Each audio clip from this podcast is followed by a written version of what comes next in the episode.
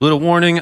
I'm one of those shock jocks. If you just started listening to the show, I mean, I sound like it, and I do keep it clean, but Yes. it, it's so interesting, it's shocking, and then that builds ratings and buzz about the show. That's the audience responsibility Yeah. is to buzz. Yes, please. So please start doing that.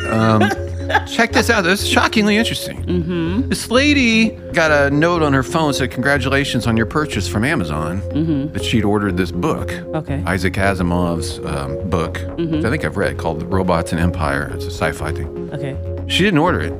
You know who ordered it? Oh, You'll never guess. her child. Ants. That's right. Ants ordered it. Ants.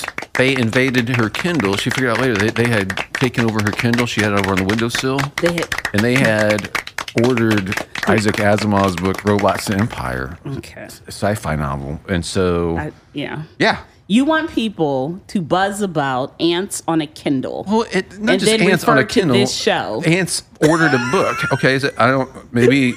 Hey, for Sherry, maybe this happens all the time. Ants are always ordering books for Sherry. That's I normal. just don't know if it's buzzworthy. For the rest of it, it's a little bit shocking that we don't live that sort of lifestyle where we have insects ordering stuff for us all the time.